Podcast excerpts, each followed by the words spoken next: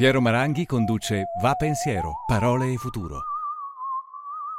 Una produzione classica HD, Sky Canale 136, in collaborazione con Intesa San Paolo.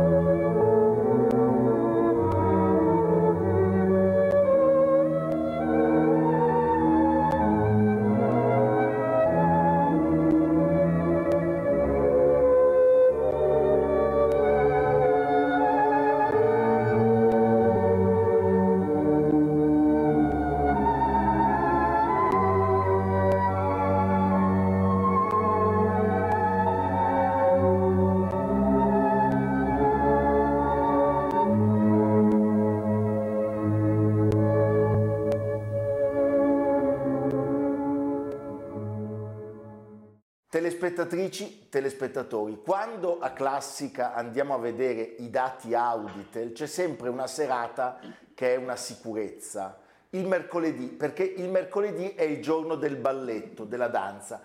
Oggi il nostro ospite è un mito della danza, un étoile che ha incantato i teatri di tutto il mondo e grazie a lei l'Italia intera si è innamorata della danza contemporanea. L'abbiamo appena visto nella Luna, un suo cavallo di battaglia su coreografia di Maurice Béjart, il genio che la definì così, la danza umana. Vi presento Luciana Savignano. Come sta? Bene, grazie. Grazie a grazie. lei. Io sono contentissimo. Le allieve dell'Accademia di Ballo della Scala le chiamano spinazzit, spinaccetti, per via dell'acconciatura dei capelli probabilmente e forse anche per via della magrezza anche lei è stata una, una, una spinazzit, ma un giorno qualcuno le chiese di sciogliersi i capelli. Ci racconta com'è andata? Si parla di tanti anni fa. Sì, anch'io ero una spinazzit, avevo sempre il, fa- il fatidico chignon e venne un giorno in sala prove eh, Mario Pistoni, il quale eh, mi vide e disse voglio lei. L'insegnante lo guardò e dice ma sei sicuro? Guarda che non, non è molto... No, no, no, voglio lei. Andammo in sala prove, mi dice sciogliti i capelli. Ecco, quel momento lì per me fu un momento di trauma indescrivibile perché ero, ero sempre abituata a stare con i capelli tirati. E da lì poi è iniziato tutto il mio percorso eh, molto particolare, molto bello, molto interessante, che mi ha, che mi ha aperto, mi ha fatto capire che la danza non era solo fatta di tutù, e di capelli tirati. Assolutamente. Ecco, quando si pensa alla danza si pensa molto agli sforzi, ai sacrifici che, che i ballerini devono fare e poi però a questo momento che posso solo immaginare meraviglioso di quando si entra in palcoscenico. Allora le chiederei di raccontare quella sensazione e poi voglio sapere se è vero che lei in scala, prima di entrare in sala, sentiva il colpo di tosse di sua madre. È vera questa cosa? Verissimo, verissimo. Questa cosa mi ha accompagnato per tutto il, mio, il tempo in cui mia mamma eh, ha potuto assistere agli spettacoli. Eh, nel silenzio, proprio quando prima che inizi l'orchestra, io sentivo il colpo di tosse di mia mamma, sì, sì. E adesso, stranamente, è una cosa che mi è rimasta. Mia mamma purtroppo non c'è più, e questo colpo di tosse me l'ha trasmesso. Io prima di iniziare qualsiasi spettacolo mi prende una specie di tosse nervosa e quindi è un continuum. È un continuum. E la sensazione di quando si entra in scena? Ma in quel momento eh, uno ha la, la, la, la, sensazione proprio che eh, tutto il mondo si dimentica, entri in un'altra dimensione e è un momento magico. Magico perché, perché è come se uno si trasformasse, come se uno veramente fosse un essere quasi soprannaturale, oserei dire.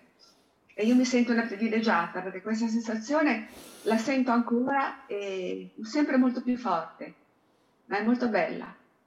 In questi mesi di lontananza dal teatro, c'è qualcosa che le manca di più, un rumore, un odore, un colore?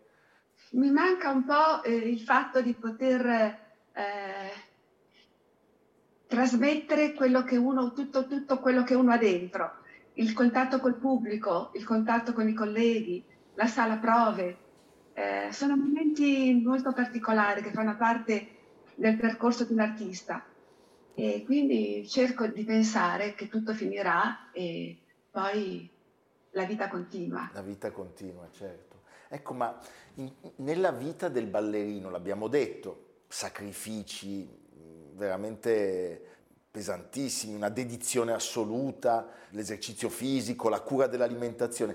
C'è mai stato un momento in cui lei ha pensato di mollare tutto? Ma intanto vorrei premettere che eh, la vita, eh, se non fai dei sacrifici, non ottieni nulla. Però io non li ho mai considerati sacrifici perché quello che facevo e quello che faccio mi piace. E quindi diventa tutto logico il fatto di fare la lezione quotidiana. Per quanto riguarda l'alimentazione non ho mai avuto problemi. Ho avuto la fortuna di, di avere un fisico, diciamo, adatto per la danza, diciamo così. Certo. Quindi non, non lo so, anche quando mi sento dire, ah, chissà quanti sacrifici fai, avete fatto, fate, ma eh, io non sono d'accordo.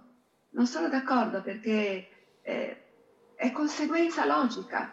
Uno fa un tipo di vita, un pianista si deve allenare eh, sei ore al giorno, è una cosa ovvia. Quindi non mi piace la parola sacrificio, perché quando uno dice amore in quello che fa, mm, non, non, sacrificio non esiste. È una bellissima risposta e è una risposta che lei, devo dire, trasmette nel suo modo di, di essere, per cui sono, sono, contento. È la risposta che desideravo di più, se devo dire. Eh, vale. Ascoltiamo un momento della nona sinfonia di Beethoven con alcune immagini.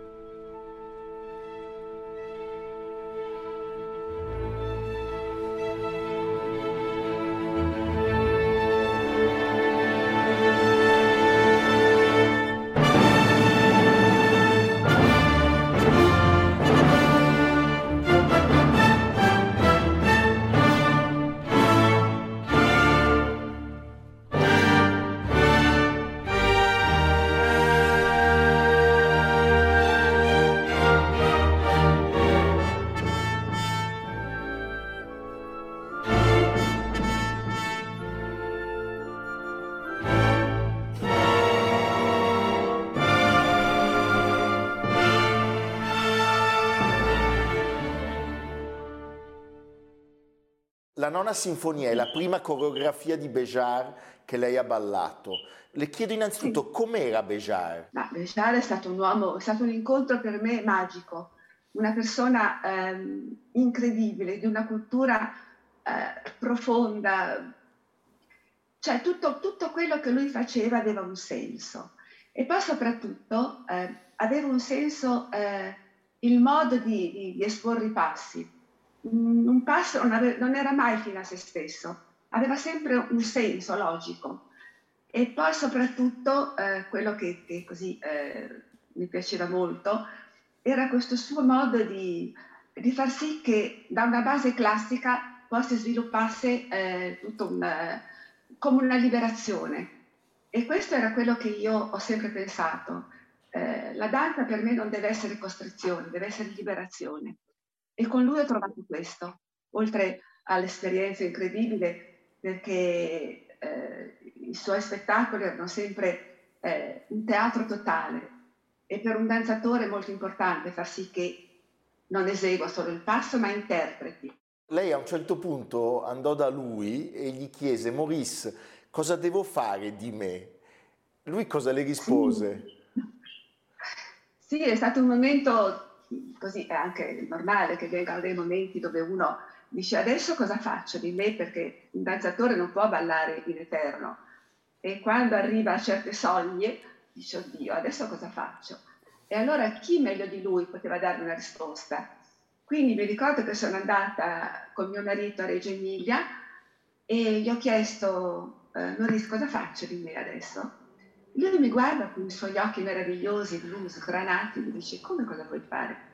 Tu non sei una ballerina normale, non sei una danzatrice che quando ha finito di fare fouetté ha finito.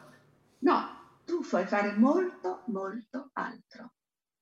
Io con questa frase, con questa cosa mi sono, mi sono ricaricata ed è come se avessi avuto dentro di me una forza che mi facesse capire che quello che lui mi diceva eh, era in fondo, c'era molta verità in questo. C'era molta parole. verità. E poi ecco, posso immaginare eh, di come la maturità diventi un valore assoluto. Ma in effetti, in effetti eh, lo sto sperimentando di persona, perché l'interpretazione per un artista diventa sempre più forte man mano che va avanti con l'età. E ci sono cose che un danzatore giovane esegue alla perfezione tutto quanto, però eh, non, non, può avere la sensibilità dentro che ti permette di esprimere uno stato d'anima, di esprimere una situazione, di esprimere quel qualche cosa che arriva ad emozionare te stesso e il pubblico. Abbiamo un contributo di un altro gigante.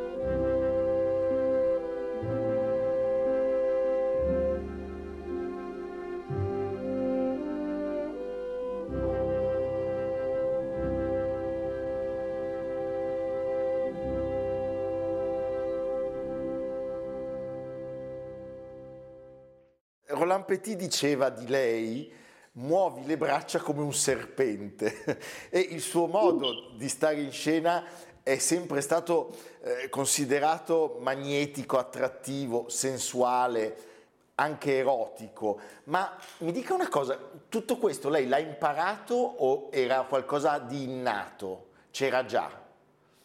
No, no, no, eh, ce l'ho sempre avuto non, non, non, l'ho imparato, è un qualche cosa perché vede le braccia, secondo me, è come se fosse un moto dell'anima.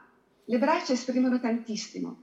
Eh, in un danzatore non sono importanti solo le gambe, ma anche il busto, il corpo, il viso e le braccia. Certo. Le braccia, ripeto, è come se fosse un qualche cosa che, che volesse andare oltre. Io ricordo, per esempio, un episodio. Io ammiravo moltissimo Maya Pleseskaya e, ehm, eravamo in Giappone e io allora all'epoca dovevo poi interpretare al rientro in Italia il Lago dei Cigni. E ricordo che chiesi a Maya Pliseskaja di insegnarmi eh, il suo movimento di braccia, perché lei era, era, era fantastica. E lei mi disse, vedi Luciana, non te lo posso insegnare. Le braccia sono qualcosa che, che fanno parte eh, del tuo animo, di quello che tu puoi trasmettere. Tu lasciati andare e muove le braccia come ti senti. Io così feci e così faccio tuttora. Bellissimo. Venendo agli anni scaligeri in cui il sovrintendente era Paolo Grassi, le posso fare una domanda su di lui? Perché è una persona che manca tantissimo a tutti e oggi direi con quello che sta succedendo di più ancora. Che, che ricordo ha di Paolo Grassi? Ma io ho un ricordo meraviglioso di quest'uomo, perché era un uomo veramente che capiva gli artisti ed era un uomo di teatro. Eh, ho avuto dell'affetto per lui, perché lui capiva che io ero, ero un essere un po', un po' anomalo, un po' eh, un po' fuori da quello che poteva essere tutta la dinamica delle, delle, del teatro, di quello che si doveva fare, le richieste. Lui non, so, non, ho, non ho mai avuto un momento, dico vado da lui e chiedo qualcosa, certo. non ho mai chiesto nulla.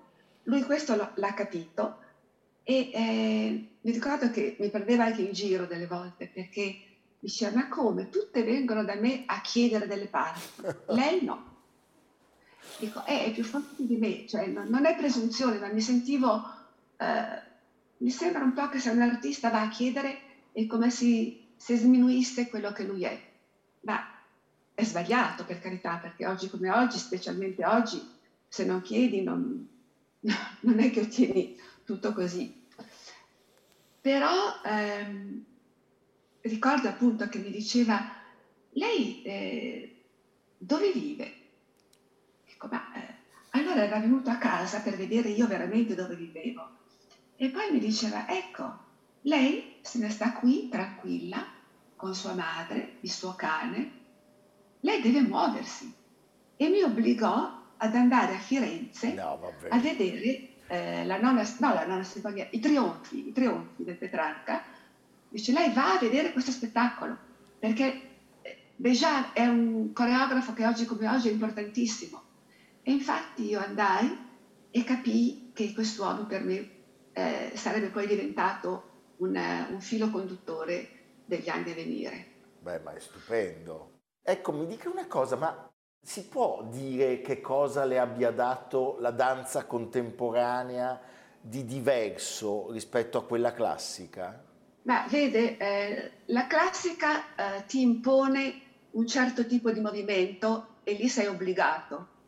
Io ricordo per esempio quando ho interpretato Il Lago dei Cigni, avevo un maestro fantastico che a un certo momento a proposito di braccia mi mise un elastico un elastico perché io con le braccia andavo, andavo, dice no, col classico devi essere così, così, così, così. Io eh, ho tentato in tutti i modi, poi chiaramente mi lasciavo anche andare perché era più forte di me. Ecco, questo con la danza moderna non succede. Uno si libera, è come se si liberasse di un qualche cosa. E allora i movimenti diventano infiniti.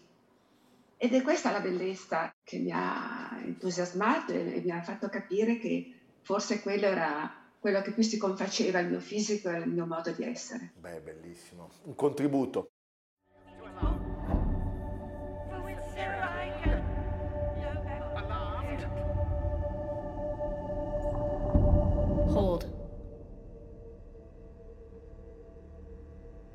Warning. Inspection. Exposure. A figure in disguise.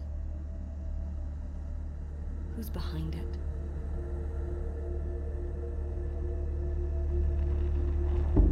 Okay, the configuration is unhinged. A series of unnamed allegations, lack of excessive use of, if I may, sir, I, disregard for. Perhaps it's an official response. The sentences pile up. I'll the excessive use of. Evidence of rising action. The movement is dead. Word movement. Total and complete. Word dead. Talk, talk, talk, talk. Evidence of language barrier.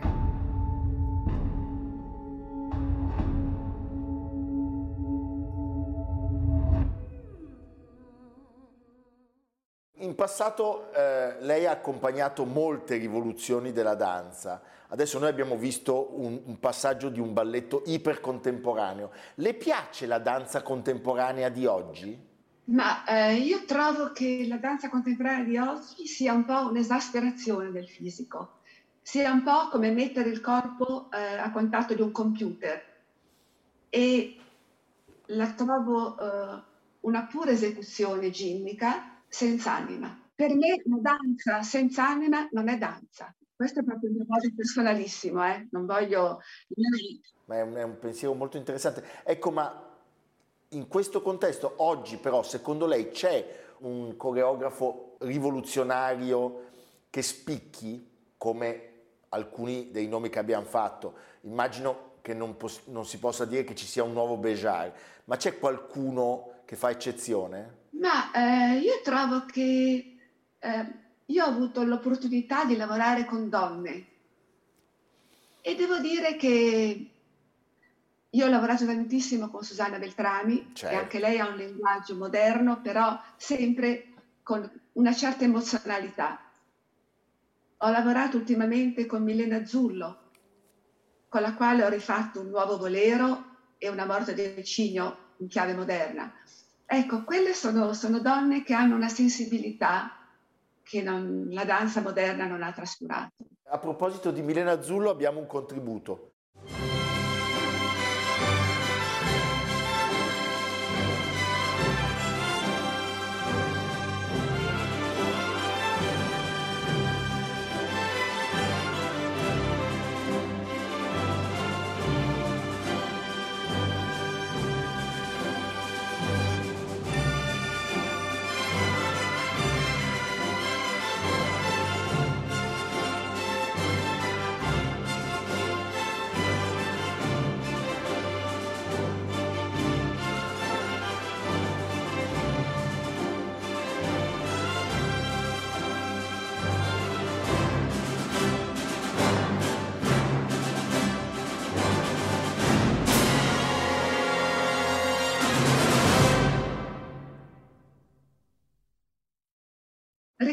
Che, che quando mi è stato proposto questo nuovo bolero, sono rimasta mh, molto indecisa se accettare o no, perché, perché insomma ero troppo presa dal- da- dall'altra versione. Però io sono un po' una temeraria e mi sono detta, se nella vita ti capita che qualcuno pensi a te per un nuovo bolero, ci sarà un motivo. E allora, senza avere del fatalismo gratuito, la mia temerarietà ha avuto sopravvento e ho detto, ok, vado. E sono andata e sono contenta di averlo fatto. Ma sì, siamo, siamo molto contenti anche noi perché è molto bello. Devo dire che Eh. capisco quello che dice, cioè tornare su un monumento come il Bolero dopo quello di Bejar è veramente te- Eh. è un gesto temerario.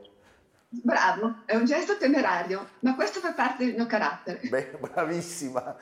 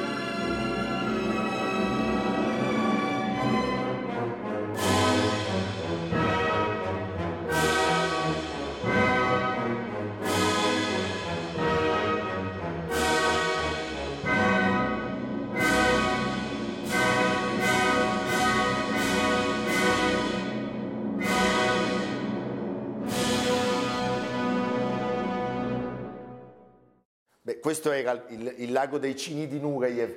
In questi anni abbiamo visto Matzek, Matt- Matthew Byrne. Lei cosa, cosa pensa delle coreografie contemporanee dei balletti classici? Può essere un modo per... per, eh, A me piace molto Mazek, questo sì, la sua Giselle per esempio è stata rivoluzionaria, è un coreografo molto intelligente, molto- ha una sua sensibilità, quindi preferisco Mazek indubbiamente. E poi ha questa moglie straordinaria che è Anna Laguna e quindi le cose che ho visto sue mi piacciono molto. Ecco, per tornare a, a, a Nureyev, lei ha detto che bastava entrasse in scena e non ce n'era più per nessuno, eh, anche senza fare niente, riempiva tutto.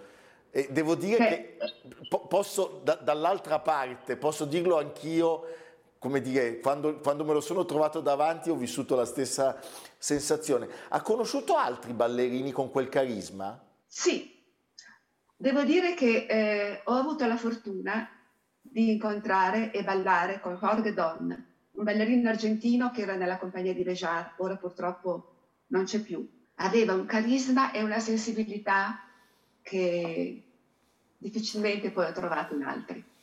Un ballerino meraviglioso.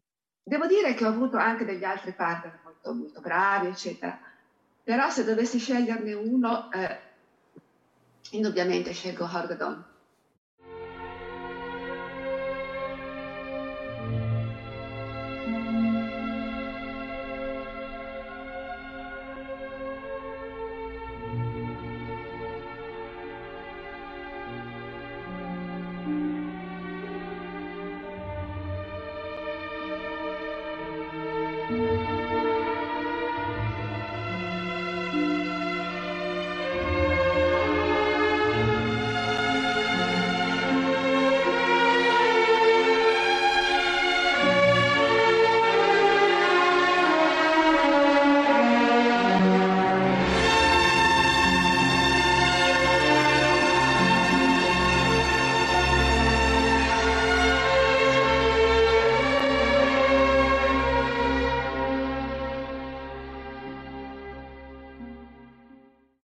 stata la musa di molti coreografi, Bejar, Roland Petit, eh, ma anche Paolo Bortoluzzi e tanti altri. Ecco, ma come descriverebbe il legame fra la musa e, e il pigmaglione, cioè tra la, la, la, la danzatrice e il coreografo? Che cosa si instaura?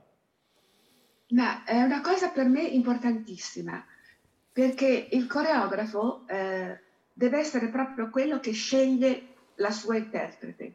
È solo così che nasce un qualche cosa di magico. Perché eh, se gli dicessero a un coreografo, tu devi prendere quella determinata ballerina. E lui questa ballerina proprio dice, sì, sarà brava, ma non mi dice nulla. Ecco, questa è la magia degli incontri, per cui nascono poi dei mezzi capolavori. Perché eh, io stessa, infatti, perché non ho mai voluto chiedere?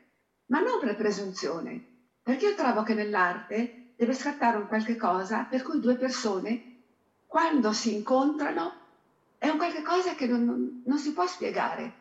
Un coreografo deve essere attratto da quell'interprete e l'interprete a sua volta si deve affidare. E poi succede qualcosa, può succedere qualcosa di, di meraviglioso. Ecco, ma per il ballerino il corpo è, è, è il proprio strumento sostanzialmente. Come come si cerca il gesto perfetto? Cioè, lei ha mai sentito dentro di sé la sensazione di aver fatto qualcosa di perfetto? No, beh, la perfezione diciamo che non esiste, perché ogni volta che lei interpreta qualsiasi cosa è diversa da quella che ha fatto in precedenza. Io, per esempio, quando, non so, finito uno spettacolo, vado a casa e, e ripasso così con la mente tutto, ecco, dico, non sono mai soddisfatta di me, perché posso sempre pensare, domani quel, pa- quel passaggio lo farò meglio, lo faccio diverso. Non lo so, eh, io ho fatto per esempio Bolero, non so, centinaia di volte, certo. ma io ogni volta cercavo sempre di aggiungere qualche cosa di diverso, di quello che, che, che in quel momento la mia sensibilità mi portava a trasmettere. Questa è la bellezza e quindi eh, non ho mai cercato la perfezione, ho sempre cercato un qualche cosa che mi permettesse di essere vera in quel momento. E non sempre le cose vere in quel momento sono perfette. È un po' come un, uh, un viso. Può essere non perfetto, ma lei è costretta a guardarlo, perché c'è qualcosa in più, qualcosa che gli dice ma. E lo guarda, e lo guarda. E così un corpo. Un danzatore può, può avere magari delle proporzioni non perfette, però si muove in un determinato modo perché, per cui lei dice, caspita, mi piace, c'è un qualche cosa che mi, che mi arriva ha un qualche cosa che somiglia al duende, quella famosa parola che, che racchiude tutto. Mi dica una cosa, che cosa pensa del, della, della, danza nel cinema? Io ricordo che quando ero ragazzina ero letteralmente presa da queste danze nel cinema. Io ero innamorata persa di la Sif Ceris, o Sif Ceris, non so eh, come la pronuncia esatta. Certo. Mi piaceva da morire. Proprio era un qualche cosa che mi mandava in estasi. Quando è fatta bene, perché no? Anzi, non so, meraviglioso era West Side Story, per esempio. Era una cosa che mi, mi prendeva proprio l'anima. Ma vogliamo parlare di Fred Astaire e Gene Kelly? Fa- Meraviglioso. Gin- ma Gene Kelly, parliamo di Gene Kelly, meraviglioso. Eh? Che film, che film. Le faccio ascoltare un tango.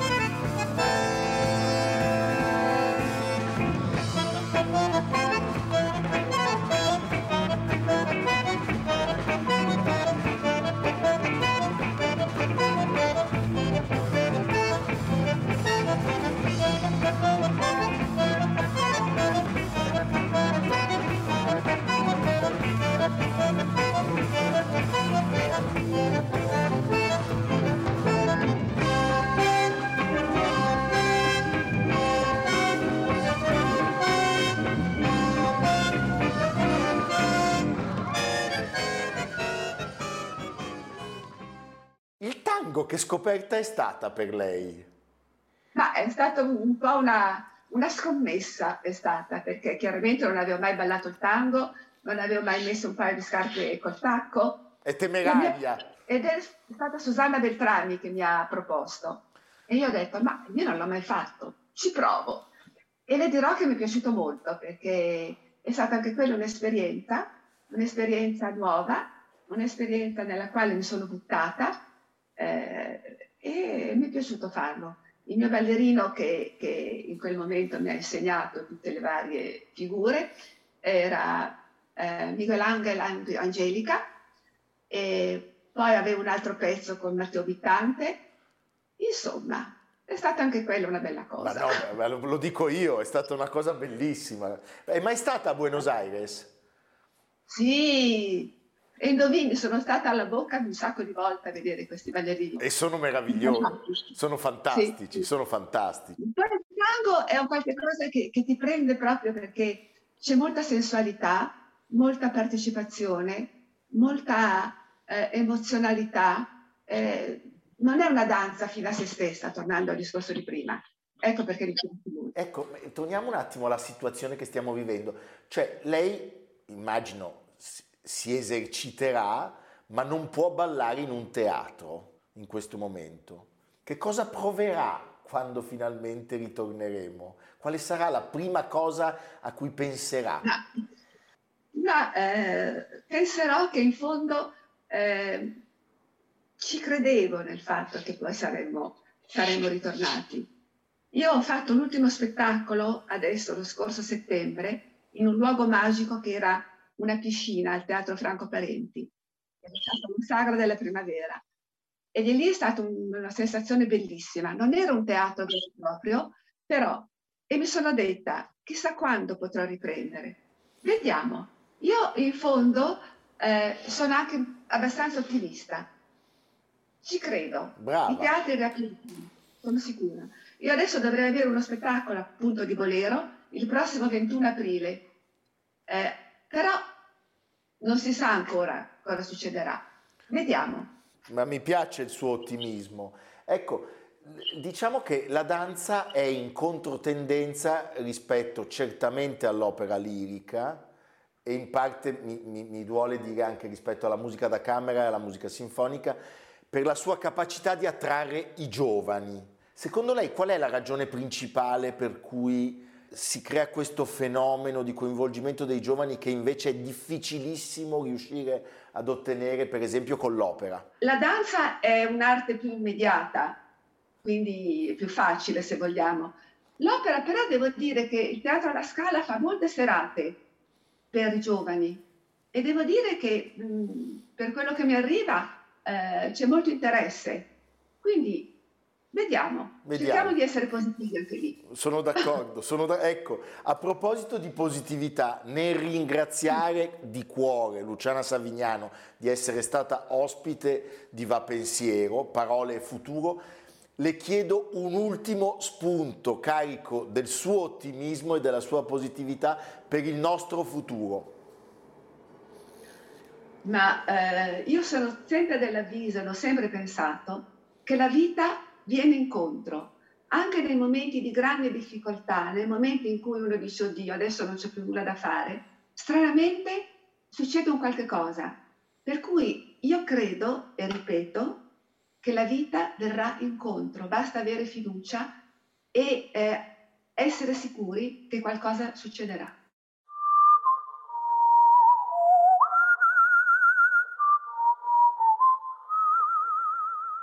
Piero Maranghi conduce Va Pensiero, Parole e Futuro.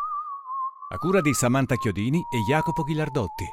Realizzato da Patrick Gallenti, Simone Manganello, Valentino Puppini.